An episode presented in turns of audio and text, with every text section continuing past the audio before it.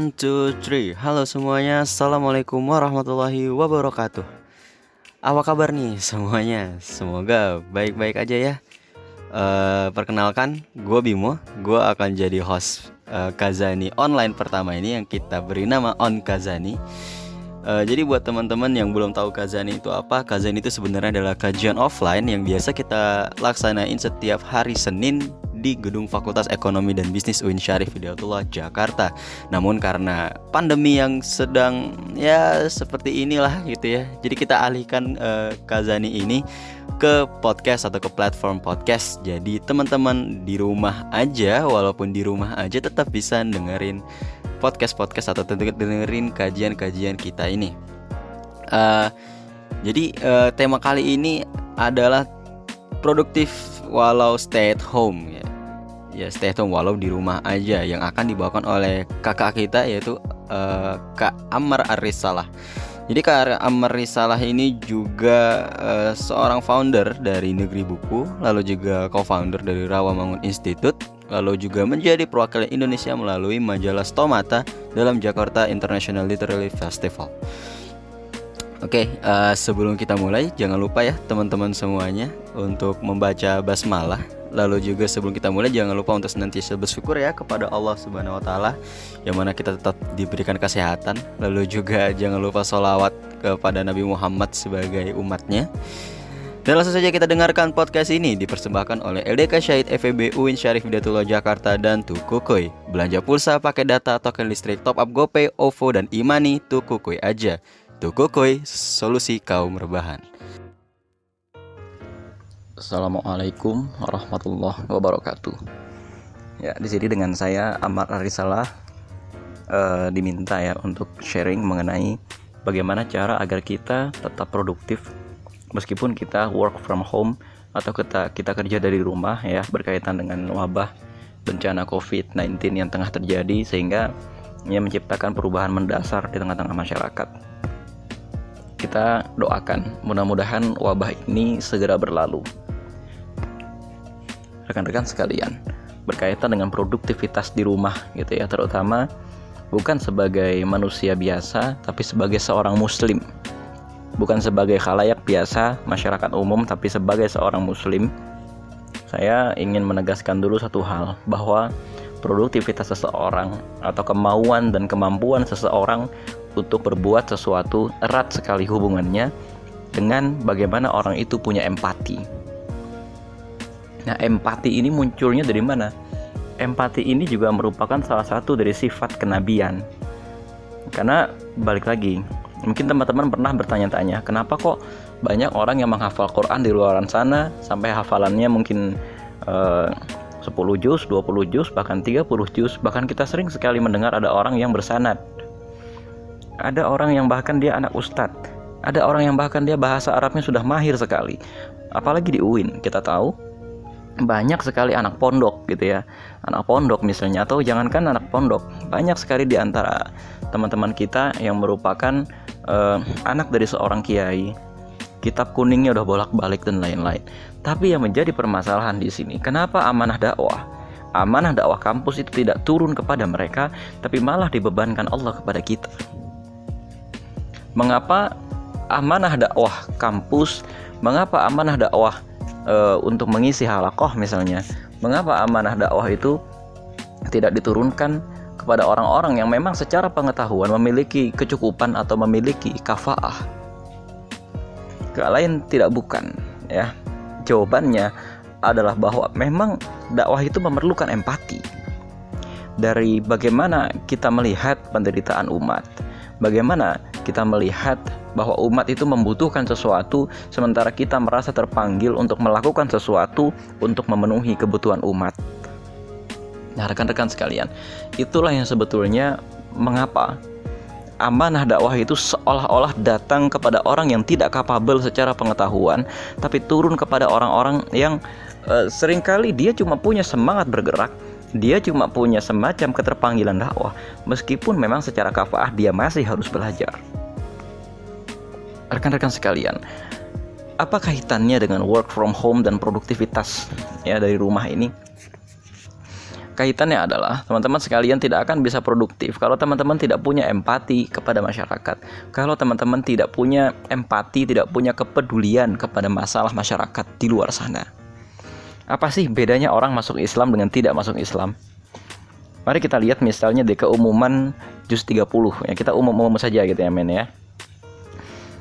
Keumuman juz 30 kebanyakan surat-surat yang turun di awal-awal permulaan Islam yang direkam dalam juz 30, juz 29 dan juga juz 27 itu isinya mengenai kepedulian sosial, mengenai hak orang miskin terhadap orang kaya, mengenai kewajiban-kewajiban orang kaya atau bagaimana cara orang-orang kaya itu harus memperlakukan hartanya dan bagaimana cara orang-orang kaya itu harus memperlakukan orang lain.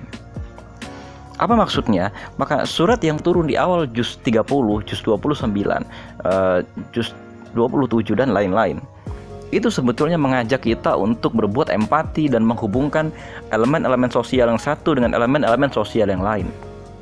Sehingga apa? Kemakmuran, kemajuan masyarakat terjadi akibat semua elemen itu terhubung. Dan cara menghubungkan semua elemen itu adalah dengan agama Islam. Cara menghubungkan semua elemen itu adalah dengan menurunkan syahadat asyhadu alla ilaha illallah wa asyhadu anna muhammadar rasulullah. Itulah maksudnya kata-kata syumuliyatul Islam. Itulah maksudnya kata-kata syahadat sebagai titik tolak perubahan. Itulah maksudnya kenapa di awal-awal pertemuan ngaji itu sering kali kita mendapatkan materi makna syahadat lain. Karena syahadat yang benar, karena agama yang benar pasti akan mengakibatkan perubahan peradaban dan perubahan cara pikir agama yang benar pasti akan berakibat kepada kepedulian sosial yang besar dari masyarakat. Segera setelah para sahabat Nabi itu masuk Islam, berlangsung solidaritas sosial yang luar biasa.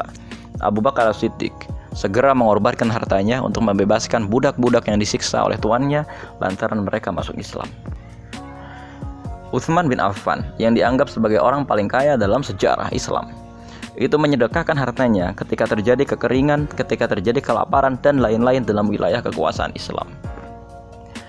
Dan lain-lain. Contoh semacam ini banyak sekali.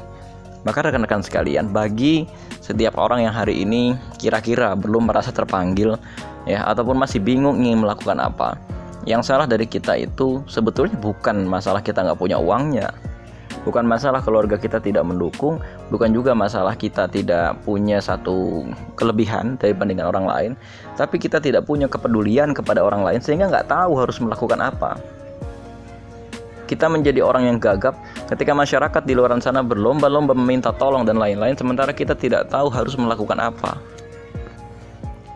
Nah dari masalah pertama tadi yaitu masalah kepedulian tadi gitu ya. Barangkali kita memang harus waspada. Kalau misalnya kita hari ini masih belum tahu harus melakukan apa kita tidak tahu harus e, berbuat apa jangan-jangan memang hari ini kepedulian sosial di tengah-tengah kita sudah mati. Atau kondisi yang terjadi gitu ya. Barangkali kita itu seperti e, orang-orang e, yang istilahnya ya selalu mencari kambing hitam dari setiap permasalahan tanpa menciptakan solusi saya melihat ada dua jenis manusia yang bahaya sekali kalau dua jenis manusia ini tersebar di negeri kita. Jenis manusia pertama, gitu ya, yang beranggapan bahwa satu solusi dari semua permasalahan yang ada di dunia ini itu adalah perbaikan pemerintahan. Mengapa? Ini gawat, ya. Dalam arti orang ini bisa saja ada di kubu oposisi maupun ada di kubu koalisi. Mengapa? Karena seolah-olah rakyat menjadi tidak bisa melakukan apa-apa Akhirnya apa yang terjadi? Rakyat akan digiring terus-menerus menyalahkan pemerintahan tanpa mereka kemudian berbuat sesuatu. Ya. Dan yang kedua, bisa jadi ini juga merupakan satu gejala bahwa e, masyarakat mulai merasa pesimis kepada pemerintahan sehingga masyarakat akhirnya tidak peduli kepada pemerintah dan menimpakan segala kesalahan pada pemerintah. Kenapa? Karena mereka selalu merasa kecewa. Nah, itu jenis manusia yang pertama. Artinya manusia yang segala sesuatu itu kok pemerintah gitu loh. Ada lagi jenis manusia yang kedua, jenis manusia yang sudah pesimis, jenis manusia yang menjadikan tawakal, ya, jenis manusia yang menjadikan musibah dan bencana itu sebagai satu kepastian dari Allah sehingga apa? Mereka menisbikan atau mereka mentiadakan usaha. Mereka meniadakan usaha orang gitu ya untuk bisa uh, berbuat sesuatu karena memang mereka merasa ini sudah keputusan Allah sehingga kita tidak usah melakukan sesuatu kita digiring hanya untuk berdoa, kita digiring hanya untuk uh, berzikir tanpa kita digiring untuk melakukan sesuatu yang lebih konkret berkaitan dengan keberadaan kita di dunia nyata. Ada orang Islam yang tidak uh, tidak seimbang ya antara keberadaan dia di alam gaib dengan keberadaan dia di alam nyata. Dia ingin jadi sufi tapi caranya keliru. Dia lupa memang ruhnya, doanya, cita-citanya, nasibnya itu ada di alam gaib. Tuhan ya Allah juga ada secara gaib. Tapi dirinya secara fisik ada di alam nyata. Ada di alam materi. Oleh sebab itu dia juga harus berbuat sesuatu di alam materi sehingga perbuatannya itu mempengaruhi alam materi dan menciptakan perubahan. Nah ini kemudian pemahaman yang keliru gitu loh. Kalau pemahaman yang pertama tadi apa-apa pemerintah, pemahaman yang kedua ini lebih gawat lagi. Inilah yang kemudian kita kita sebut dia sebagai golongan gampangnya Jabariyah. Nah, tapi rekan-rekan sekalian gitu ya, kembali kepada masalah produktivitas tadi. Hari ini sebetulnya kita bisa banyak melakukan sesuatu, gitu ya. Balik lagi, tapi kalau empati kita tidak muncul, ya kita tidak akan juga bisa melakukan sesuatu ada misalnya ya beberapa inspirasi hal-hal produktif apa yang bisa kita lakukan rekan-rekan sekalian yang pertama sebagai murabi misalnya atau sebagai seorang pembina dari orang lain yang ada dalam pengawasan kita sebagai murabi tentu banyak keluhan-keluhan kepada kita betapa kita misalnya tidak punya hafalan yang cukup atau betapa kita tidak punya pengetahuan keislaman yang cukup sementara membaca buku itu saja kita sudah malas gitu ya dan memang saya mengakui tidak banyak buku zaman sekarang, buku terjemahan itu yang kualitas terjemahannya cukup bagus dan cukup bisa dipertanggungjawabkan. Nah, hal pertama yang bisa kita lakukan adalah teman-teman coba latihan menghafalkan Al-Quran. Caranya bagaimana? Uh, ini mungkin saya akan memberikan beberapa tips gitu ya untuk bisa menghafal Al-Quran dengan produktif. Yang pertama, jangan jadikan jam-jam ideal. Artinya, kesalahan pertama seorang pembaca Al-Quran itu biasanya dia melowongkan satu waktu khusus, jam sekian sampai jam sekian. Harusnya dia meluangkan dalam sehari sekian jam. Bukan dalam sehari jam berapa, tapi dalam sehari berapa jam. Mau itu dilakukan pada pagi hari setelah subuh, atau mau itu dilakukan pada malam hari setelah sholat isya, mau itu dilakukan setelah atau sebelum zuhur misalnya, silakan. Akan tetapi jangan jadikan jam tersebut sebagai jam wajib, tapi jadikanlah sehari minimal misalnya dua jam atau satu jam. Nah, itu yang pertama. Lantas caranya bagaimana? Caranya adalah coba teman-teman kalau buka Al-Qur'an gitu ya. Bagilah Al-Qur'an itu menjadi tiga uh, apa namanya? menjadi tiga bagian. Satu halaman dibagi menjadi tiga bagian. Nah, terus di antara tiga bagian itu tentu mengandung antara 3 sampai dengan 4 ayat, ya kan? Atau bahkan ada yang mungkin satu ayat. Nah, caranya bagaimana? Caranya satu ayat itu, gitu ya, kita cari di mana wakofnya berhenti. Contohnya uh, uh, di surat Al-Baqarah gitu ya misalnya wa idh yarfa'u ibrahimul qawa'ida minal baiti wa isma'ilu rabbana taqabbal minna innaka antat tawwabur rahim. Itu tentu panjang sekali.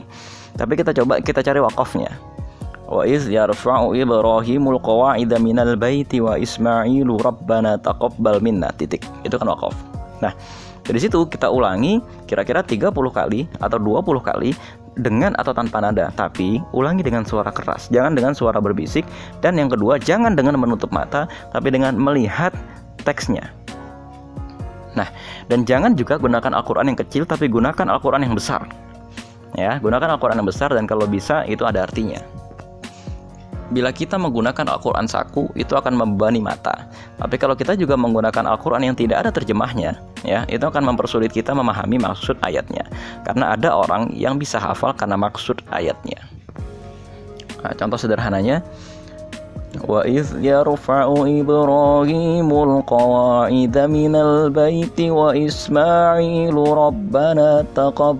minna ربنا تقبل منا إنك أنت السميع العليم itu diulang sampai 20 kali dan lihat teks nah kira-kira temponya segitu gitu ya tidak usah terlalu lambat tidak usah terlalu cepat dan jangan ngikutin murotal karena kalau kita ngikutin murotal itu kita menghafal lagunya bukan menghafal suratnya ya kita menjadi orang-orang yang tertipu mengira mencintai Al-Qur'an padahal yang kita cintai adalah lagunya.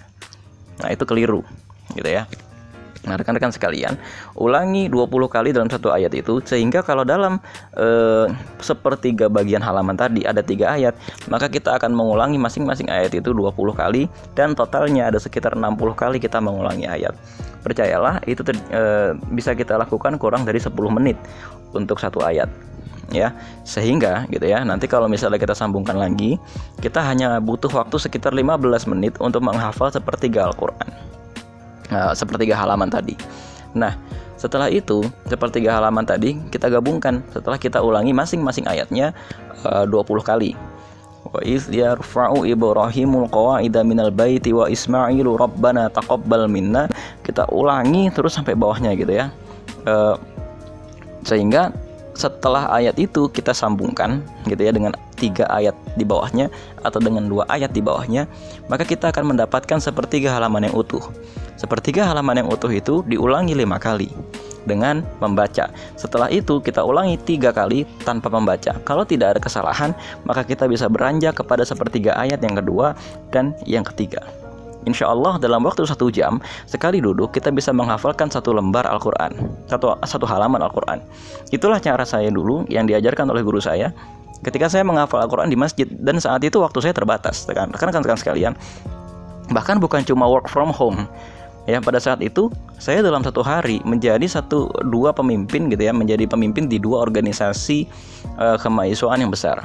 Yang pertama Ikatan Mahasiswa Bahasa dan Sastra Indonesia se-Indonesia itu cukup besar saya menjadi pemimpin di sana gitu ya. Bayangkan saya harus menerima telepon misalnya dan lain-lain di saat itu saya juga harus kuliah gitu ya. Dan saya harus menghafal dalam uh, dalam uh, waktu yang cepat. Maka tidak mau ya tidak mau tidak mau kita akan menghafal dengan cara itu. Itu cara yang pertama. Kalau uh, kita ingin menghabiskan waktu gitu ya dengan cara menghafal. Dalam arti bukan menghabiskan waktu ya tapi uh, apa namanya kita ingin membuat waktu kita lebih produktif. Nah, cara kedua untuk menghafal. Kalau kita menghafal itu sebetulnya kita harus tahu bagaimana cara belajar kita yang paling tepat. Apakah cara belajar kita itu audio? Audio itu cara belajar yang lebih fokus kepada kemampuan mendengar. Ciri-cirinya adalah orang ini lebih hafal dengan lagu dan yang kedua orang ini tidak bisa kalau suasananya berisik atau ribut. Nah, cara pertama untuk kita bisa menghafal dengan cara audio gitu ya Pertama, selesaikan semua pekerjaan rumah yang kelihatan di depan mata kita. Kelihatan depan mata itu maksudnya misalnya di kamar kita ada sesuatu yang berantakan, rapikan agar simetris. Rapikan agar bagus gitu ya, rapikan agar benda benda-benda itu tidak mengganggu kita sehingga kita teringat dengan bahwa benda itu harus kita bereskan. Nah, rekan-rekan sekalian, kadang-kadang kita itu menjadi malas, kita itu menjadi tidak bergairah karena ada satu benda-benda di kamar kita yang unsatisfying unsatisfying itu artinya adalah benda-benda yang kelihatannya uh, kurang apa ya kurang rapi sedikit misalnya. Uh, contoh gitu ya baju semua bertumpuk ada satu yang lengannya itu menjulur keluar. Atau misalnya ada sepatu semuanya rapi tapi ada satu sepatu yang terbalik. Nah itu dirapikan dulu ya. Lalu bagaimana caranya? Selanjutnya rekan-rekan kalau menghafal dengan cara audio itu hafalkan dengan suara yang keras, jangan dengan suara yang pelan, apalagi dengan suara yang terlalu cepat. Ya, e, contohnya begini. E, Hamim tanzilul kitabi minallahil azizil alim. Nah, itu kita nggak akan hafal dengan cara seperti itu. Tapi pelan-pelan. Hamim tanzilul kitabi minallahil azizil alim.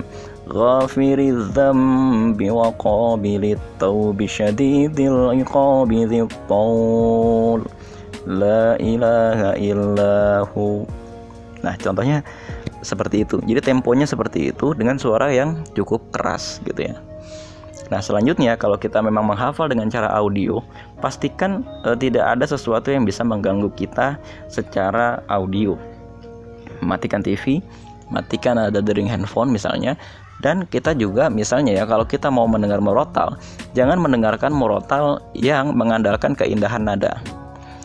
Tapi murotal yang betul-betul indahnya seperlunya saja gitu ya. Tapi e, secara makhorijul huruf itu jelas. Gitu ya. E, contohnya Al-Minshawi atau Muhammad Jibril atau Bandir Al-Balilah. Saya tidak merekomendasikan Mishair Rashid atau misalnya Muzamil Hasbalah atau misalnya Toha Junaid atau misalnya saya tidak juga merekomendasikan Abdurrahman Az-Sudais. Kenapa? Karena di satu sisi memang suaranya bagus, tapi kita tidak bisa meniru mereka.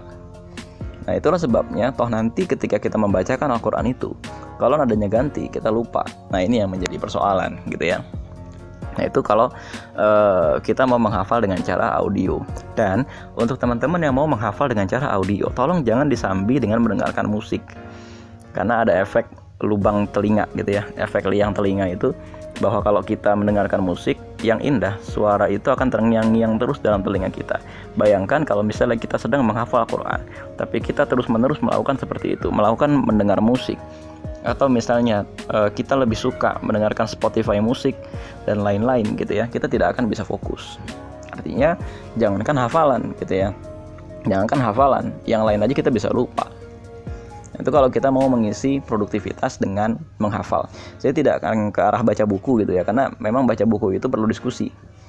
Ya, tapi ada baiknya juga teman-teman menghabiskan waktu dengan baca buku gitu ya. Untuk bisa menghabiskan waktu dengan baca buku, jangan cari buku yang terlalu sulit gitu ya. Carilah buku-buku yang sederhana. Jangan tergoda dengan postingan teman-teman yang lain bahwa buku yang mereka posting itu kan bagus-bagus gitu ya tapi carilah buku-buku Islam yang sederhana sekali gitu ya. Misalnya buku-bukunya Fatiakan gitu ya. Dan tidak usah terlalu apa ya tidak usah terlalu mengejar target kita baca sampai selesai. Enggak enggak seperti itu gitu ya. Rekan-rekan sekalian jangan pernah kagum dengan orang yang bisa membaca sehari lima buku misalnya karena yang kita kejar di sini adalah pemahaman. Kalau memang ternyata teman-teman tidak bisa membaca buku maka gaya belajar teman-teman barangkali adalah diskusi ya karena buku hanyalah sebuah alat bantu. Nah, itu ya rekan-rekan sekalian. Dan apalagi kalau teman-teman yang suka dengan gaya bahasa novel ya itu nggak mungkin teman-teman akan kita paksa bisa menyukai buku-buku dakwah karena kebanyakan buku-buku dakwah ditulis tidak dengan indah tapi ditulis dengan dalil dalil dalil dalil dalil gitu loh. Sehingga pikiran kita capek untuk mengikuti itu. Sedangkan Al-Quran saja sudah mengajarkan gitu ya Allah sudah mengajarkan ya meskipun ini adalah teks agama gitu kan. Tapi tetap dalam Al-Quran ada cerita-cerita untuk mempermudah kita memahami maksud Al-Quran. Nah rekan sekalian selain misalnya kita uh, tadi ya menghabiskan waktu dengan menghafalkan Al-Quran uh, bisa jadi kita misalnya menghabiskan waktu dengan belajar skill baru. Karena orang-orang Islam dituntut untuk lebih baik daripada yang sebelumnya. Apa skill baru itu Contoh misalnya teman-teman selama ini tidak bisa desain. Nah, belajarlah skill desain biar apa? Niatnya empati kepada nasib umat tadi. Gitu ya. Empati kepada nasib umat itu maksudnya apa? Berarti kita harus melakukan sesuatu untuk umat ini. Apa itu? Terserah. Misalnya kita menawarkan jasa editing gratis atau misalnya kita menawarkan jasa jasa uh, uh, membuat satu desain gratis misalnya. Tapi kan caranya tentu kita harus bisa desain Artinya jangan malas gitu ya. Dan untuk bisa jangan malas seperti itu, coba teman-teman tipsnya adalah yang pertama jauhi teman yang toksik. Teman yang toksik itu memang kelihatannya asik, ketawa, terus ngajak kita main, terus gitu ya. Tapi sisi toksiknya terletak pada dia selalu mengeluh ketika ada satu pekerjaan yang tidak bisa dia lakukan. Nah, tanpa sadar, kita akan menjadi orang seperti itu juga kalau terus-menerus ada di dekat orang yang toksik. Nah, rekan-rekan sekalian, kita jangan menjadi orang toksik juga. Caranya bagaimana? Stop, kita jangan bicara sama orang yang toksik tadi. Yang kalau ada apa-apa ngeluh, ada apa-apa ngeluh, apalagi mengedepankan sensitif. Ya, apalagi misalnya sekarang kan kita mengandalkan diskusi online, gitu ya. Namanya diskusi online itu kita nggak bisa kalau ngeluhan, gitu ya. Kita harus stay at uh, apa namanya melihat layar, gitu ya. Kita harus uh, rajin mengikuti pandangan-pandangan si pembicara ketika mengetik atau ketika berbicara tanpa kita bisa melihat dengan jelas wajahnya gitu ya. Dan itu kalau kita menjadi pribadi yang pengeluh kita nggak akan jadi apa-apa. Ya kita nggak akan jadi apa-apa. Nah uh, rekan-rekan sekalian setelah kita bisa menjauhi orang yang toksik tadi nanti insya Allah segala sesuatu akan bisa kita lakukan. Bisa bisa kita lakukan. Insya Allah gitu ya Cuma memang balik lagi, kebanyakan kita jadi tidak bisa melakukan apa-apa itu gara-gara kita selalu mengeluh. Kita menganggap diri kita mengetahui takdir. Takdirnya saya nggak bisa melakukan ini. Nggak bisa, itu bukan takdir. Itu pilihan kita, apakah kita mau mencoba ataupun tidak. Bagi yang perempuan misalnya ya, ini saya sarankan betul nih kepada yang perempuan. Rata-rata nanti perempuan itu nanti setelah dia menikah, gitu ya itu punya masalah dengan menu makanan maka tidak ada salahnya bagi yang perempuan sekarang belajar setiap hari satu resep baru. Ya biar apa? Yang pertama manfaat dari perempuan itu belajar masak. Begitu juga dengan laki-laki belajar masak. Dia akan bisa mengetahui naik turunnya harga pasar. Sehingga dia akan mampu menghemat uang yang nanti akan diberikan oleh suaminya. Sampai seperti itu gitu loh filosofinya. Itu yang pertama. Yang kedua manfaat dari seorang perempuan bisa masak itu dia akan bisa uh, mengetahui gitu ya bagaimana kadar gizi dari sebuah makanan. Atau juga bagaimana cara menyingkat waktu dalam sebuah rumah tangga. Ya karena apa? Tentu ketika dia masak gitu kan dia perlu rapi dan lain-lain. Manfaat yang ketiga dari perempuan bisa masak. Ini menunjukkan betapa dia itu orangnya disiplin dan rapi. Orang yang nggak disiplin dan nggak rapi nggak akan bisa masak. Ya dia lalai 10 detik aja masakan bisa gosong ya. Atau dia kecepatan misalnya kan itu masakan juga bisa uh, mentah. Uh, atau misalnya dia lagi masak sop gitu kan. Tapi semua barang-barang udah dipotongin tapi airnya belum dinaikin ke atas panci. Akhirnya dia nungguin waktunya double dia manasin dulu. Nah ini artinya apa? Ini latihan yang sangat berguna bagi perempuan untuk bisa belajar masak ya. Apalagi ini laki-laki. Laki-laki juga harus bisa masak karena Nabi Muhammad itu masak sendiri meskipun gitu ya memang ketika perempuan yang memasak tentu kita harus menghargai makan aja gitu kan contoh dari masak yang paling gampang misalnya masak nasi gitu ya atau belajar skill bikin kopi atau skill yang sederhana-sederhana aja bikin kopi, bikin teh gitu ya dan lain-lain. Itu saya yakin akan sangat bermanfaat. Sehingga nanti misalnya ya ketika daurah kita bisa menghemat pengeluaran dengan cara apa? Ternyata akhwatnya bisa masak. Karena akhwatnya banyak yang bisa masak, kita nggak perlu lagi pakai catering. Jelas catering akan lebih mahal daripada masak sendiri. Nah, rekan-rekan sekalian, ini semua tidak akan bisa kita lakukan kalau kita tidak punya kepedulian sebagai seorang muslim kepada muslim yang lain. Nggak usah kita bicara yang besar-besar seperti kegiatan filantropi gitu ya. Kita bikin lembaga amal lah, kita bikin lembaga zakat misalnya ya. Nggak perlu sampai sejauh itu. Nah baru kalau kita bisa melalui itu gitu loh, kita bisa mempelajari itu. Dan apalagi saya yakin gitu ya, eh, teman-teman uh, bisa. Barulah kita ngurusin lembaga zakat yang lain. Dan masalahnya kan sekarang itu sudah banyak orang-orang muslim yang mendirikan lembaga zakat. Kita tidak usah mendirikan yang baru lagi dalam arti maksimalkan aja apa yang ada, bantu aja yang ada. Kalaupun teman-teman punya skill silahkan bikin gitu ya.